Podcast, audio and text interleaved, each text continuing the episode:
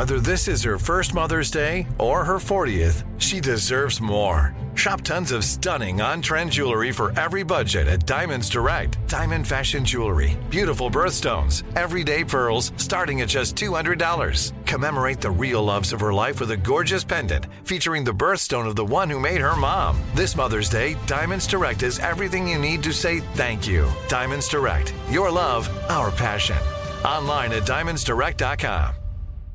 Planning your next trip? Choice Hotels family of 22 brands has over 7,400 locations and the perfect hotel for any traveler you want to be. Like a Cambria Hotel, serving up locally inspired craft cocktails for all my folks who maybe want to meet up and talk about Mad Royals. Check into a Radisson Hotel with flexible workspaces for you strivers who listen during business travel. Or a Comfort Hotel with free hot breakfast, family friendly pools, and big spacious rooms for the parents who listen with their kids and need a little retreat. What are you waiting for? Join Choice Privileges and start earning points toward your next stay. Find a stay for any you when you book direct at choicehotels.com, where travels come true.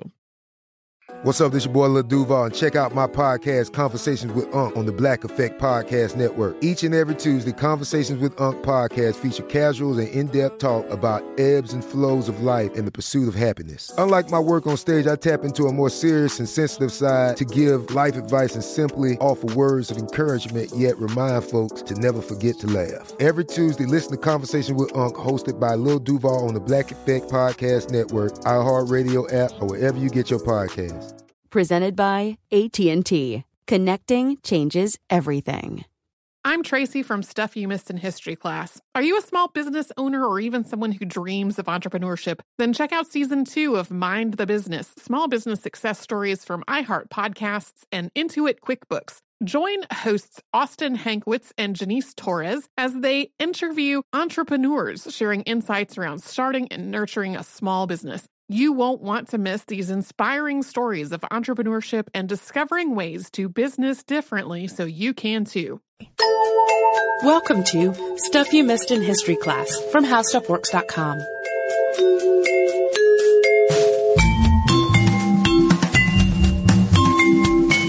Hello and welcome to the podcast. I'm Tracy V. Wilson. And I'm Holly Fry. So, Holly, yeah. did you know that according to the American Medical Association, 31% of physicians in America today are women? I did not know that. That seems like a smaller number than I thought. Yeah. Like, I was surprised by the smallness of that number. I am too. I mean, when I think about most of the GPs that like I've seen in the last, I don't know, decade, Mm-hmm.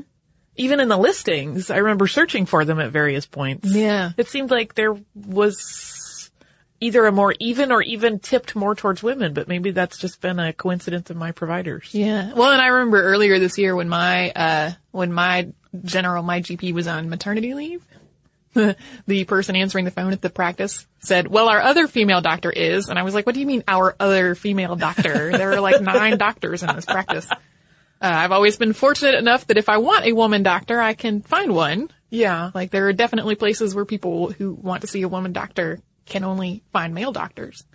Uh, but before the 1850s, there were basically zero women doctors in the United States. And Dr. Elizabeth Blackwell was the first woman to graduate from an American medical school and also the first woman listed in Great Britain's medical register. She really paved the way for the women who came after her. So she didn't just become a doctor herself. She tirelessly worked uh, toward greater access for medical education and work in medicine for women. And she was also a social reformer. And uh, she's who we're going to talk about today. And this is not one of those stories where someone had a childhood dream of pursuing a career that was for some reason closed to them. Uh, she had no interest in medicine whatsoever as a child. and this was a career that, you know, came to her later in her life when she was a, a young adult. She actually started out in a career path that was much more available to women at the time, which was that she was a teacher. And she used her work as a teacher to kind of get her foot in the door for being a doctor. Pretty cool. It is funny to think about because even today, most people that want to be doctors know it at a really early age and their kind of education is focused from a very young age often. Not always, but most of the time. Pretty you know. frequently, yeah. So it's kind of interesting to think like at some point in her teaching career, she went, mm, doctor. Yeah, we will get to that. But first, uh, we'll do the basics on her beginnings. So she was born in Bristol, England in 1821, and her parents were Hannah Lane and Samuel Blackwell, and they had met when they were Sunday school teachers together. Her family was a rather large one. She grew up with four sisters and four brothers, and she also had two other brothers who died when they were babies. Uh, this was a deeply religious Congregationalist family, as well as being socially very liberal. And they were also abolitionists, which was a problematic sentiment for the family. Elizabeth's father was a prosperous sugar refiner, and the sugar he refined had been farmed, of course, using slave labor. Yeah, they were in a very That's a conflicted sort Yeah. of situation. they were in a knowingly uh, yucky situation Yeah. where they were they were vehemently against this practice, and yet that practice was what was supporting their family. So they did actually a lot of work with Quakers trying to find alternate uh, sources of sugar to refine that was not farmed with slave labor. Uh, they moved away from working in that industry also. Um, their religion, though, meant that the children couldn't attend Church of England schools. So they mostly learned at home under the care of governesses and tutors. And all of the children were really eager students. They spent most of their pocket money buying books. Um, they were also, they weren't just stay indoors bookish people, although they were that. They were also very fond of walking and playing outdoors. And the family moved to the United States in 1832 when Elizabeth was 11. Her father's sugar refinery had burned down, and he had wanted to take a more active part in the fight against slavery. And the children had all given up sugar because of the use of slavery in its farming and production. So yes, ultimately they, they stopped playing a part in the practice that they all abhorred. So once they arrived in the United States, the family started out in New York and Jersey City, and this is when Elizabeth and her school-aged siblings started going to regular schools for the first time. The whole family became really involved in the uh, fight for abolition also, and William Lloyd Garrison, who was the man behind the anti-slavery newspaper The Liberator, became a family friend and a frequent guest in their home. And when Elizabeth was 17, the family moved to Ohio. A few months after they arrived in Cincinnati, though, her father died. They had already become far less affluent than they had been in England, and of course before their refinery burned down, but this left the family without any kind of financial support. Elizabeth and her two older sisters started a school for girls, and their oldest brother got a job in the mayor's office.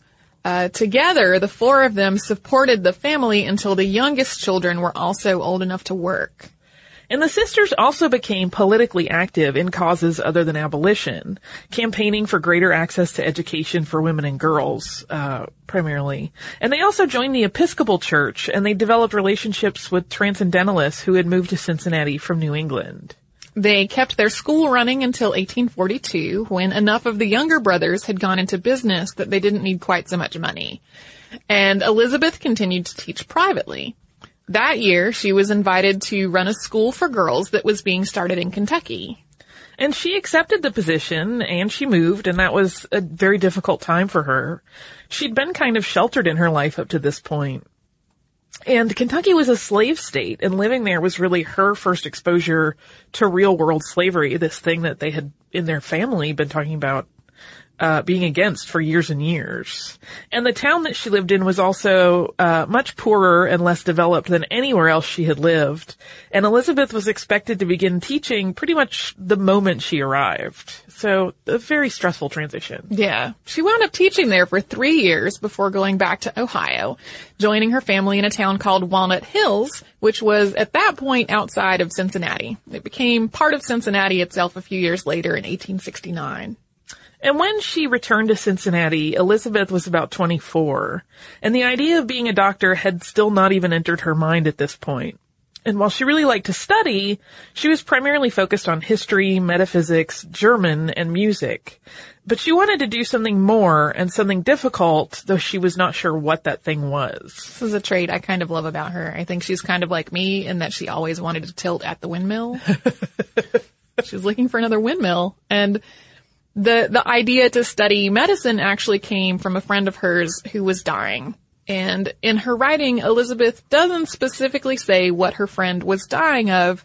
We can kind of intuit that it had something to do with her reproductive system. But in Elizabeth's words, it's uh, quote, delicate nature made the methods of treatment a constant suffering to her.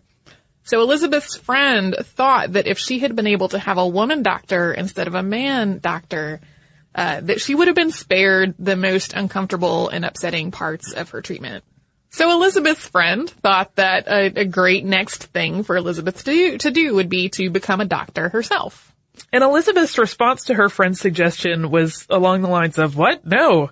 I hate bodies and everything about them, and I also hate medical textbooks. Uh, and in her own life, she also hated being sick, and she found any kind of illness to be sort of shameful. I identify with all of these things. Right. Like, I could never do anything medical, and illness angers and frustrates me, and I feel weird shame over it. Yeah, that's, I don't understand this, but I, I acknowledge and recognize it. yeah. Well, and at the same time, Elizabeth could not get this thought of being a doctor out of her mind. She, she had been so much like, nope, that, not for me. Uh, but the idea just kept kind of picking at her. Finally, a couple of things tipped the scale in favor of actually going to medical school. And the first was that she described herself as falling in love a little too easily. But she didn't like the idea of what marriage would mean to her life. Uh, she concluded that if she became a doctor, she would never have to get married because a doctor's life and a traditional wife's life were so incompatible with each other. Yeah. That is sort of a wonderful logic. I know. she kind of softened on her view about marriage. Although she never got married, she kind of kind of eased back on this idea that like being a wife was terrible later in her life. But at this point she was like, you know what? If I were a doctor, Too busy for that. I wouldn't have to get married. uh, it also became, in her words, a moral struggle. She really thought the world would be a lot better if women were allowed to play a more active part in all aspects of it. One of those things being practicing medicine. Um, she also wanted to reclaim the word female physician, which was at this point in history really a euphemism for abortionist. And Elizabeth started asking doctors that her family knew about how to become a doctor herself. Uh, the idea of a woman doctor, though, was so unheard of that she didn't really know where to start. And everyone she spoke with seemed to think that it was both a good idea and also basically impossible. Uh, medical schools were for men only, and they were extremely expensive. So Elizabeth started trying to raise money to study medicine in Paris, which uh, Paris comes up over and over again in this story as sort of this place that was so off the rails in terms of morality that maybe they would not have a problem with a woman studying medicine. Um, she thought it might be more acceptable for her to pursue an education there, but the cost was just enormous. So she accepted a teaching job in North Carolina, hoping to save money uh, to pay her way into a school in the United States. The school's principal had also been a doctor, and he was going to tutor her in addition to her doing her teaching duties. Uh, all of this was going to happen in Asheville, which is my favorite place. Yeah. Uh, did you know that when you selected her? Was it one of those magical accidents? I did not. Yeah. And it was one of those things where I was reading her autobiography and I suddenly was like, I know where she's talking about. I got very excited. Uh, and the school that she went to in Asheville actually disbanded in 1846, and at that point she moved to Charleston, South Carolina. And there she studied with another doctor named Samuel H. Dickinson, and she also taught music at a school that was run by someone that Dickinson knew. So Yeah. she kind of had a lot of favory connections going on to make ends meet and study. Yeah, there was definitely a, a combination of her working as a teacher while someone nearby helped her uh, learn about medicine. Uh, before we get into her official start of actual medical school, would you like to take a moment away from our story of this woman who loved to learn to talk about our new sponsor?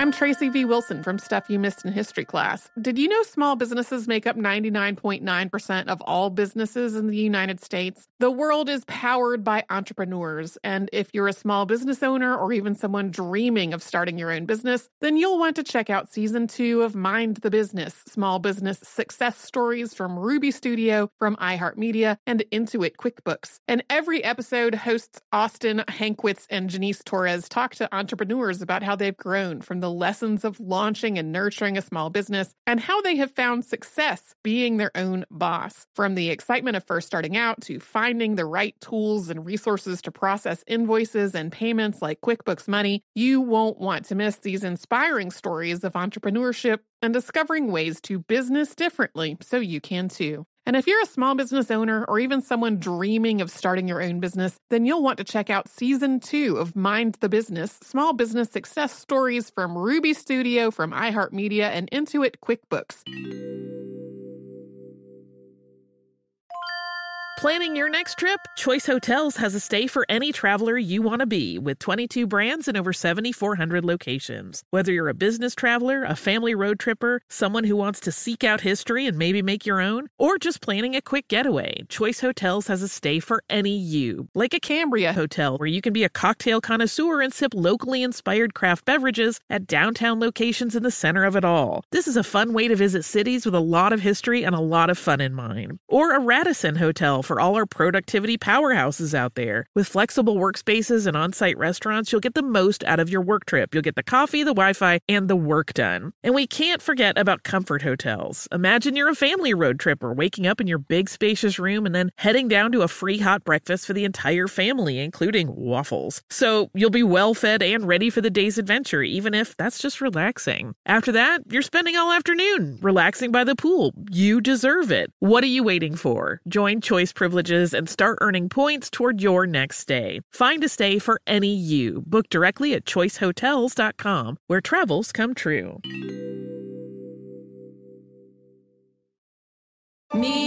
Focus Features presents Back to Black. I want people to hear my voice and just forget their troubles. Experience the music and her story Know this. I ain't no Spice Girl. like never before That's my daughter. That's my Amy. On the big screen. I want to be remembered for just being me. Amy Winehouse, Back to Black, directed by Sam Taylor Johnson. Rated R, under 17, not a minute without parent. Only in theaters May 17th. Looking to part ways with complicated, expensive, and uncertain shipping? Then give your business the edge it needs with USPS Ground Advantage shipping from the United States Postal Service. Keep everything simple with clear upfront pricing and no unexpected surcharges. Keep things affordable with some of the lowest prices out there. And keep it all reliable with on time ground shipments. It's time to turn shipping to your advantage. Learn how at USPS.com slash advantage. USPS Ground Advantage. Simple, affordable, reliable. And now let's get back to America's first female MD. That sounds grand. So by 1847, Elizabeth finally felt like she had enough money for medical school, and so she went to Philadelphia, which was at this point pretty much the capital of medical instruction in the United States. She applied to four medical colleges in Philadelphia, and she kept uh, studying anatomy in a private school. And her journals from this period describe being laughed at, being dismissed, told to try the New England medical schools or maybe the ones in Paris. There was even a Philadelphia medical professor who told her that while personally he was completely in favor of women studying medicine, it was so impossible that the only way it was ever going to happen was if she disguised herself as a man. So he was like, no, I'm cool, but you're going to have to wear a mustache. Right. Just so weird. In her words, but neither the advice to go to Paris nor the suggestion of disguise tempted me for a moment. It was to my mind a moral crusade on which I had entered, a course of justice and common sense, and it must be pursued in the light of day and with public sanction in order to accomplish its end. That is a woman who has found her windmill. Uh-huh. Uh, and after she exhausted her options for medical schools in both New York and Philadelphia, she got a list of smaller medical colleges known as, quote, country schools throughout the Northeast. And she chose the 12 most promising, and uh, she finally got a letter from Geneva University, which is in western New York, and her application had been presented to the faculty, which had not really been in favor of admitting her, but had presented her application to the students, and so she later received the following document. It said, at a meeting of the entire medical class of Geneva Medical College held this day, October 20th, 1847, the following resolutions were unanimously adopted. One, resolved that one of the radical principles of a republican government is the universal education of both sexes, that to every branch of scientific education the door should be open equally to all, that the application of Elizabeth Blackwell to become a member of our class meets our entire approbation. And in extending our unanimous invitation, we pledge ourselves that no conduct of ours shall cause her to regret her attendance at this institution. Two, resolved that a copy of these proceedings be signed by the chairman and transmitted to Elizabeth Blackwell. Doesn't that sound great? It really does. It was not actually. Uh, the there there were some shenanigans. There was some really good writing. It was some great writing. So, but the thing is, the faculty was not super into this idea at all. And a lot of the students who voted on it thought that it was a prank being played on them by a rival college. Oh dear.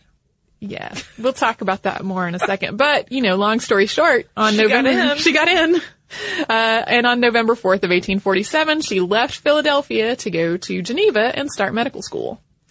And overall, the other medical students at Geneva welcomed her. They were courteous and friendly. They would save her a seat for lectures, and most of the time, they treated her as a friend and a colleague. And she described the behavior of her male classmates during the two years that she studied as that of, quote, true Christian gentlemen.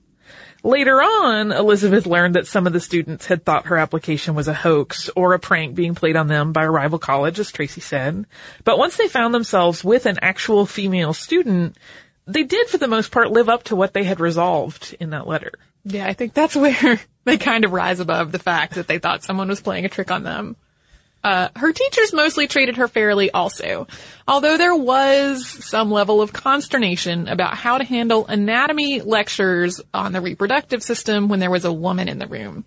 So occasionally she was asked to sit out for particular demonstrations, and some of her anatomical studies were conducted in private, along with four of the quote, steadier male students. And they pretty much treated her in these lectures like an older sister. And the town of Geneva, on the other hand, seemed to see her as something of an aberration. She was stared at in the street, and she gradually learned that people believed she was either immoral or insane. Yeah, they were pretty much waiting for her to reach some kind of tipping point and go on a rampage through the town in some way. Like the, the town did not She trust was just her at gonna all. snap. She also sometimes did have trouble with the distaste for the human body that we talked about earlier. Uh, she had always had this. She was not really sure how she was going to deal with it in medical school, and she wrote in her journal about some dissections that she could just barely stand to witness. But this was not unique to her at all. Some of her male classmates were just as overcome by them as she was. This was not anything that had anything to do with her sex. No, and I think even today when you hear stories from friends that have attended medical school, there is a lot of like half the people were sick at this lecture kind of Yeah. thing. That's not uncommon.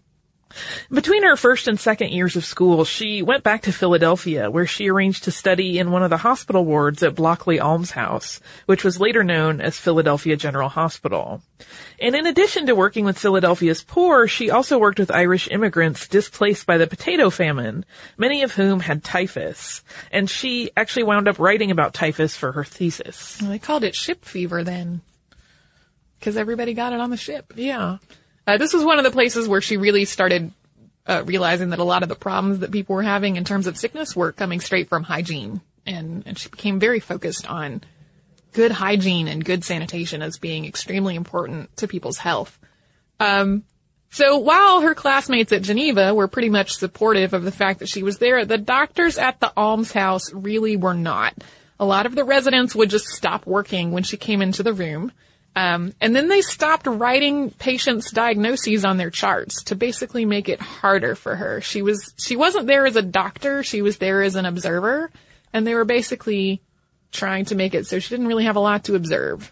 I'm just wondering how that would figure into, for example, your Hippocratic Oath, where you're supposed to be doing everything you can to take care of a person, and then you let this petty stuff get in the way. That's a great question. Uh, Elizabeth returned to Geneva after the summer, and she graduated at the top of her class in 1849, becoming the first woman to earn an MD from an American medical school. And before we talk about what happened after medical school, let's take another moment and talk about our other sponsor today. That sounds fabulous too. I'm Tracy V. Wilson from Stuff You Missed in History class. Did you know small businesses make up 99.9% of all businesses in the United States? The world is powered by entrepreneurs, and if you're a small business owner or even someone dreaming of starting your own business, then you'll want to check out season two of Mind the Business Small Business Success Stories from Ruby Studio, from iHeartMedia, and Intuit QuickBooks. And every episode, hosts Austin Hankwitz and Janice Torres talk to entrepreneurs about how they've grown from the the lessons of launching and nurturing a small business, and how they have found success being their own boss. From the excitement of first starting out to finding the right tools and resources to process invoices and payments like QuickBooks Money, you won't want to miss these inspiring stories of entrepreneurship and discovering ways to business differently so you can too. And if you're a small business owner or even someone dreaming of starting your own business, then you'll want to check out season two of Mind the Business Small Business Success Stories from Ruby Studio, from iHeartMedia, and Intuit QuickBooks.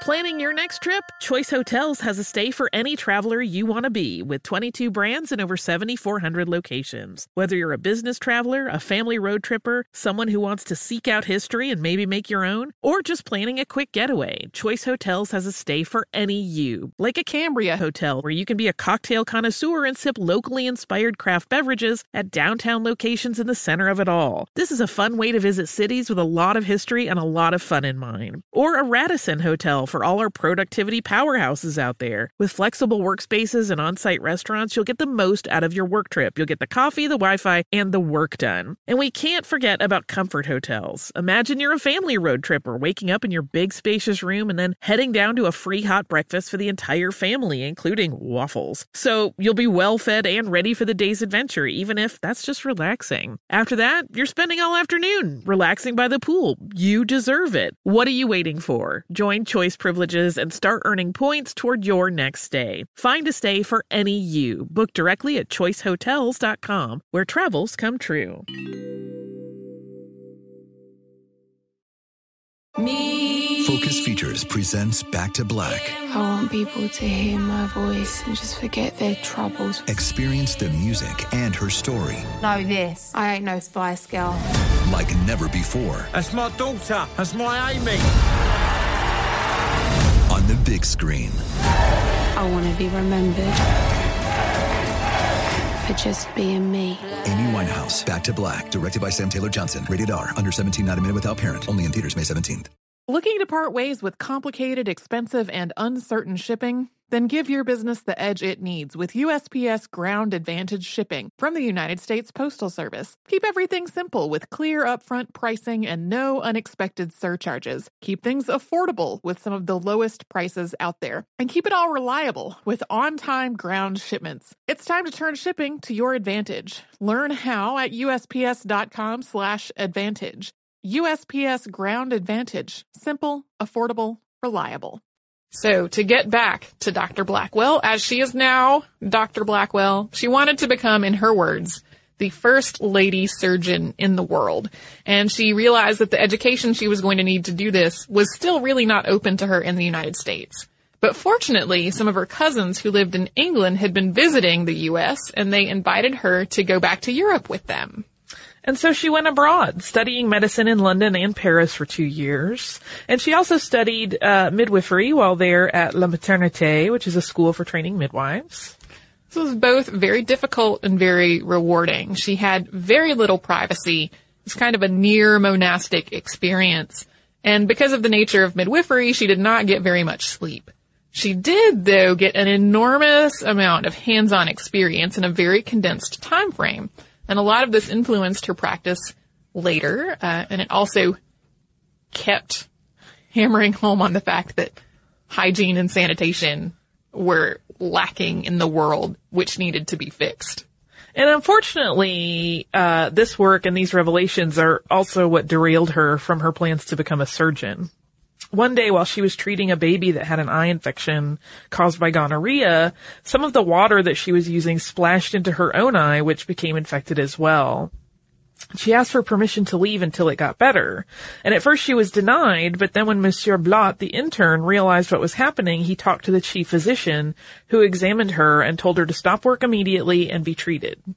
This effect on her eyesight was pretty much immediate. Uh, she she couldn't see uh, very well out of it. It was extremely inflamed. In addition to the fact that she couldn't see very well, it uh, like it was disturbing to other people to look at. Uh-huh. It was just a very uh, frightening looking infection. But Dr. Blackwell was hopeful that this was temporary and that with treatment it would get better. She continued to have flare-ups though, and ultimately the eye had to be removed and replaced with a glass one, and that pretty much made a surgical career impossible. She decided to return to London in 1850, and a cousin wrote to introduce her to the St. Bartholomew's Hospital. And while studying there, she met and worked with the famous Florence Nightingale, the founder of modern nursing. They were pretty much contemporaries. We could have a whole episode on their relationship with each other. uh, they did not always see eye to eye completely on things. Um, so Dr. Blackwell wanted to practice in London, but she didn't have a lot of money. She didn't have a huge network of family and friends to support her. She ultimately went back to the United States, hoping that she could save enough money to go back to England in 10 or 15 years. And she went to New York and she started a long and uphill battle of trying to build her own practice. And while the students at Geneva had welcomed her, the medical community was deeply reluctant to associate with her in any way. The first people she actually became friends with were Quakers, and the Quaker community helped her find locations where she could practice medicine and deliver lectures on women's health. And she described her practice in those years as a very Quaker one. Yeah, there's a sort of a thread of different religious influences that tracks through her whole life, with this being sort of the most recent this is her Quaker, evolution. Her Quaker faith. Yeah. She did not have very much medical companionship because the other doctors were just really suspicious of a woman practicing medicine. And so she didn't have much opportunity to learn from other doctors either. Patients also resisted the idea of seeing a woman. And it was such a lonely existence overall that in October of 1854, she took in a seven-year-old orphaned girl who she later, later adopted. And that same year, Dr. Blackwell's sister Emily graduated from the Medical College of Cleveland. She went on to study in Europe as well, and when she returned, the sisters started a dispensary together. It was clear that the doctors Blackwell were pretty much going to have to make their own opportunities for their practice and for furthering their own medical education. So the two of them collaborated with Dr. Marie Zakrzewska, who, and they together opened the New York infirmary for women and children in 1857. They basically rented a house and then outfitted it for their own purposes. This wasn't just a medical facility. It was also a place that other women who were doctors and wanted to become doctors could find additional work in the training that Dr. Blackwell herself had not had a lot of success finding in the United States. And this, as you can imagine, was another uphill struggle in an annual report, uh, it listed all of the objections that the women had encountered. Uh, they were told that no one would let a house for the purpose, that female doctors would be looked upon with so much suspicion that the police would interfere, that if deaths occurred, their death certificates would not be recognized, that they would be resorted to by classes and persons whom it would be an insult to be called upon to deal with. As my personal aside, I once again have a Hippocratic oath question mark there. Uh, that without men as resident physicians, they would not be able to control the patients, that if any accident occurred, not only the medical profession, but the public would blame the trustees for supporting such an undertaking, and finally, that they would never be able to collect money enough for so unpopular an effort. Giant windmill. They did it anyway. Their infirmary eventually flourished. They provided medical care and instruction, uh, and they taught poor women how to care for their children. And this really went on until the start of the Civil War. At that point, Dr. Blackwell founded the Women's Central Association of Relief, or the WCAR, which focused on training women to be nurses for injured soldiers and on collecting medical supplies.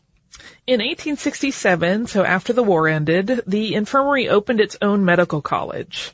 And by this time, access to medical education and practice was vastly different for women in the United States, but it still had a really long way to go.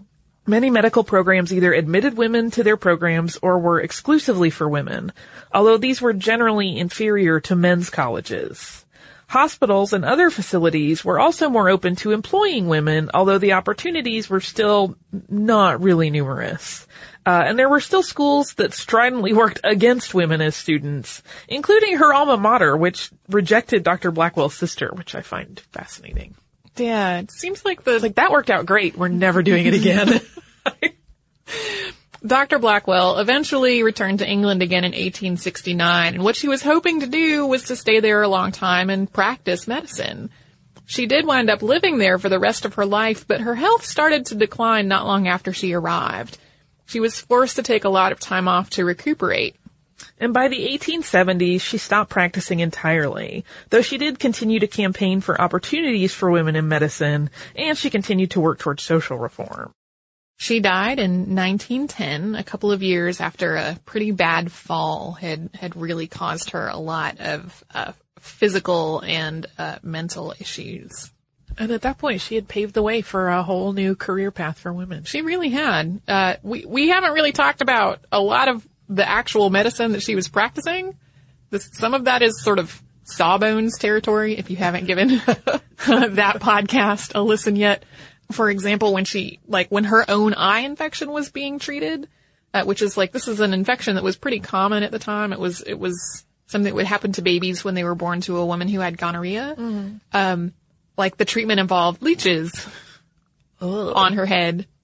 Uh, not very effective at treating an, an eye infection caused by gonorrhea. So and also kind of gross. Yeah, there was a lot of stuff that was kind of gross, and a, a lot of the medicine that was being taught at that point is actually pretty not recognized as medicine today. But like that, that was the state of medicine, and she helped make it a place where women also could learn and practice.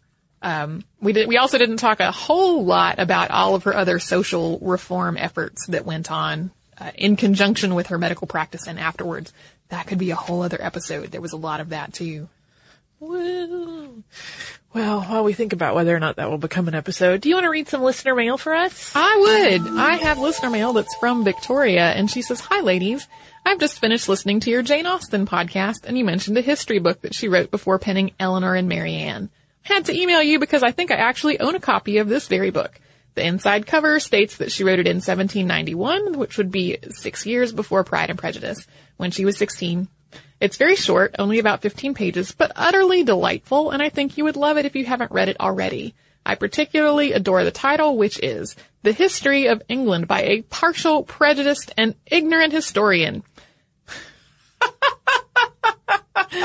and then it says there will be very few dates in this history. Which is, well, I feel that way. page history. I'm yeah. not sure how deep you could go. I actually feel that way about our episodes sometimes. There are very few dates in our episodes sometimes because it just becomes date soup. And yeah, the, there are other things that we can talk about besides a whole long list of dates. Um, so yes, Victoria, uh, you can find this on the internet also. Uh, she, she sent us, if you want the very brief and very biased history of England which is pretty great. Um, so yes, we will put a link to that in, in our show notes. I, I, pretty quickly was able to dig it up on the internet. Cool. Uh, once Victoria was like, I've read this. I was like, you know, probably find that easy. Uh, and then she signs off as Vicky, so perhaps I should have called Vicky that at the beginning. Perhaps. Thank you very much for writing to us, Vicky. You may have sounded like a disappointed mom to begin with. I am often a disappointed mom when I, when I mess myself up somehow. Uh, so anyway, thank you, Vicky, for writing to us. If you would like to write to us, you can. We're at historypodcast at discovery.com. We're also on Facebook at facebook.com slash missed in history and on Twitter at missed in history. Our Tumblr is missedinhistory.tumblr.com. Our Pinterest is pinterest.com slash missed in history. If you're wondering why we have used missed in history so many times for so many different aliases, it is to match our brand new website.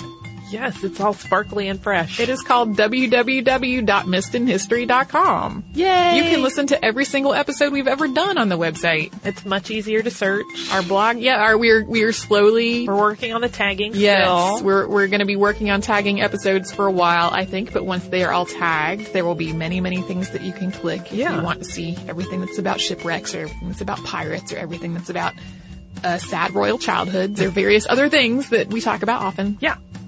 Uh, so yes, that is missedinhistory.com if you want to come pay us a visit. If you would like to learn more about what we talked about today. You can come to our website, just put the word Blackwell in our search bar, and you will find how ladies' aid societies worked, which talks about uh, the ladies' aid societies that flourished during this period in history, and there's a page on Dr. Blackwell and her work during the Civil War. You can do all that and a whole lot more at howstuffworks.com. For more on this and thousands of other topics, visit howstuffworks.com.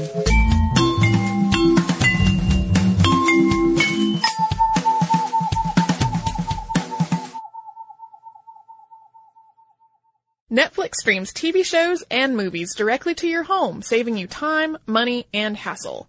As a Netflix member, you can instantly watch TV episodes and movies streaming directly to your PC, Mac, or right to your TV with your Xbox 360, PS3, or Nintendo Wii console, plus Apple devices, Kindle, and Nook.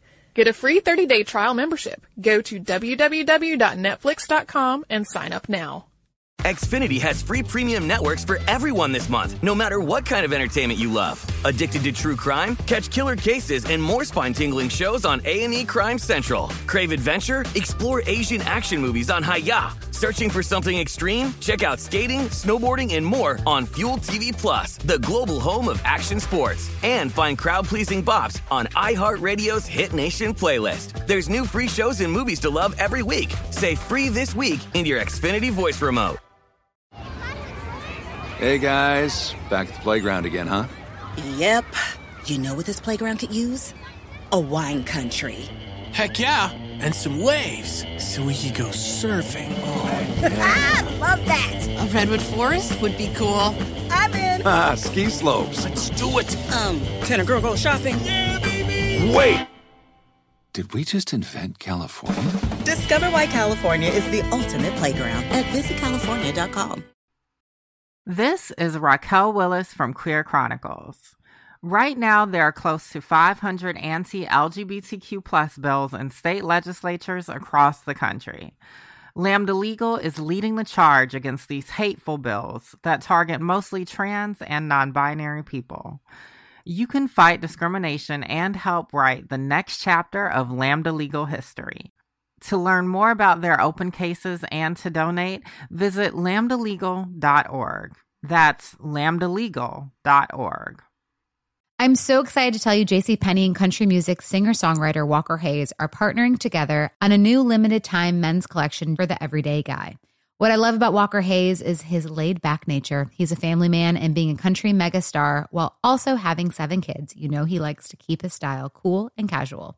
This new collection is perfect for the guy living the t shirt life or someone wanting some fresh options that feel just as good. It's easy to wear, affordable styles that celebrate the ultimate family man, along with the quality, durability, and sensibility dads appreciate. Available online Saturday, May 4th at jcp.com and in store Thursday, May 16th, just in time for Father's Day. Limited time only. JCPenney, make it count.